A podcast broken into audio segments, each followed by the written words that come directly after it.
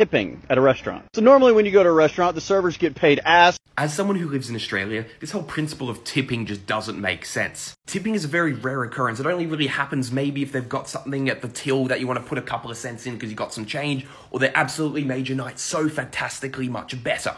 But it is not done in the sense, do I determine whether they eat dinner tonight? If a business cannot afford to pay its employees fairly, it should not be allowed to exist. I haven't worked as a server before, I have worked other minimum wage jobs, and I can tell you something, there'd be no way I'd be able to survive off that, even though it's double the US's current minimum wage.